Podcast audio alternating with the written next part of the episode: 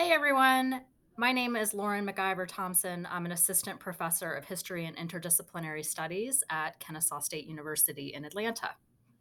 And I'm Lina Maria Murillo, and I'm assistant professor uh, in women, gender, um, and sexuality studies and history at the University of Iowa. And we're here to talk today uh, to everyone about uh, the fall of the 1973 Supreme Court case, uh, Roe v. Wade. The Supreme Court, in another abortion case, struck down Roe uh, last week, and uh, we're going to try to provide some context for that. So, I wanted to go ahead and ask you, Dr. Murillo, what do you think is at stake here? Well, um, our very democracy is at stake. Um, this is a, a massive blow to bodily autonomy um, and access to care of our own bodies and making decisions about our own bodies, um, which is, I think, fundamental um, to be able to exist and live um, in a democratic society. So I think it's quite consequential. How, how are you reading this situation? Yeah, I could not agree more. I think one of the biggest concerns that I have is this really breaks wide open for Americans uh, just how vulnerable women citizens are because women do not appear in the Constitution.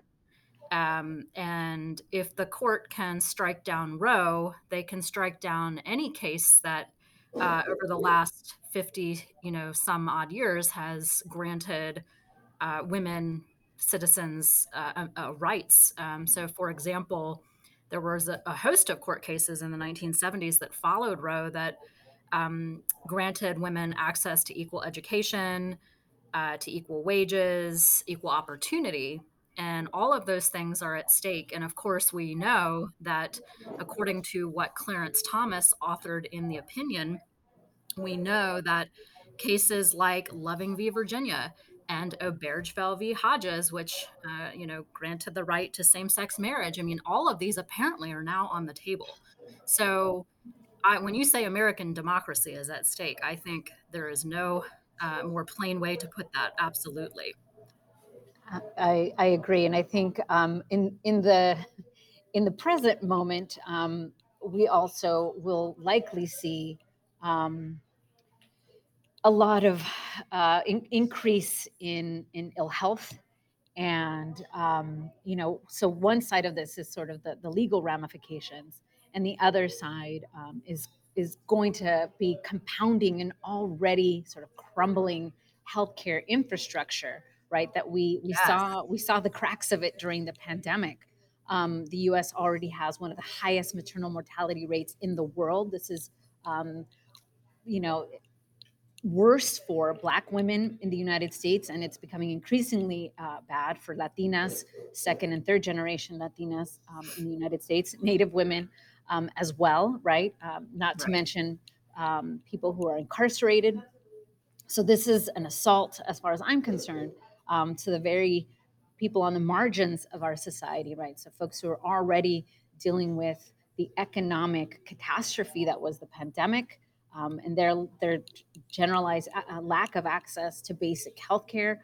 Um, and so now um, denying them access, uh, abortion access, um, is only going to make things worse, right? We were um, talking about um, the Turnaway study uh, with some colleagues earlier, and that has come out and shown sort of, you know, it's a gold standard for reproductive research, showing right. just how it's going to further push people um, in the into poverty, right? Lack of access Absolutely. to abortion perpetuates um, poverty.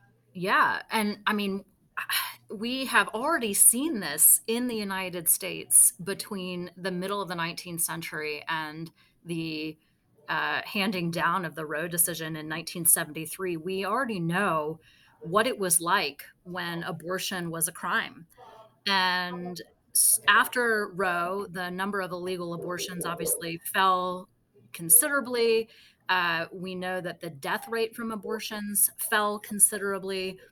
Uh, things were actually rapidly improving, and all of those, you know, hard-fought gains in women's health, maternal mortality rates, and so forth, all of those are going to be reversed now, and that is truly a serious public health problem. Um, I do not think that many people understand just how big of a crisis this is going to be because many of us were born after, you know, the Roe decision, and we have always lived in a world where abortion was legal up until Friday. Um, Absolutely. So this Yeah. is really, really catastrophic. I think both of us cannot emphasize, uh, that enough. Um, And go ahead. No, and I was just gonna say really quickly, 'cause I know our time is running out, but it's it's important to say that these are attacks in line with attacks against trans youth and trans people in general, right? That this is the sort of vision of this, like, very traditionalist, ethno-nationalist, Christian fascist state, Yep. um, and I think that we need to understand that this is part of a larger project against bodily autonomy and It really rights over is. our own bodies. It really is. This is just the beginning, so hopefully we'll have more resources to share soon with everyone. Thanks for having us. Yes, thank you, Professor Thompson.